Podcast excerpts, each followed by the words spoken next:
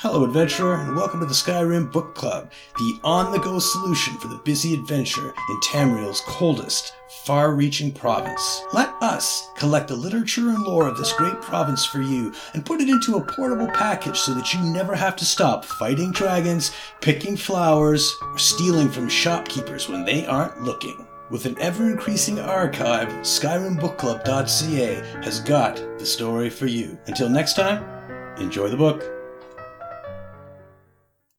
Sul-Xan Ritual Site from the Journal of Brigadine Salviticus, member of the Ivory Brigade. Observations of a group of Sul-Xan.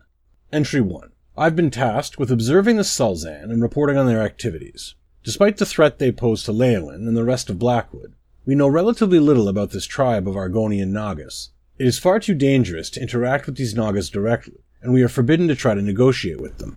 Others have attempted, and lost their lives just by saying a greeting. My job is to observe a specific group of Sul-Xan. This particular subset is quite mobile, which is different from the behavior we've come to expect of this tribe. With this journal, I will transcribe what I discover as I follow them. Hopefully, I can observe enough from a safe distance.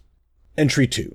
This group of Sul-Xan have traveled much farther than I expected. They've prowled to the north, curiously stopping at small villages and outposts along the way. The Sul-Xan who appear to oversee the others speak extensively after these brief stops but I'm never close enough to hear what they're talking about. Entry 3. A few of the Sul-Xan split off from the rest of the group. They took victims from a town nearby and headed south with them. I wanted to help, but I am severely outnumbered here. The best I can do is gather more information. If I can find out what exactly it is that they're doing, perhaps the Ivory Brigade can put a stop to it.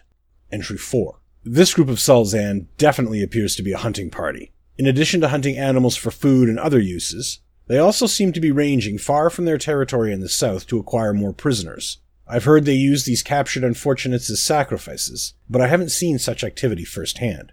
I followed one group, led by a swamp mystic by the name of Visha, to an old ruin on the shore of Lake Blackwood, to the northwest of Gideon. At least four spellcasters from the tribe set about performing some sort of ritual. I have no idea why they have chosen this remote location so far from their own lands, or even any clue as to the purpose of the ritual. All I can tell you is that it seems wrong somehow. Dangerous. Evil, even.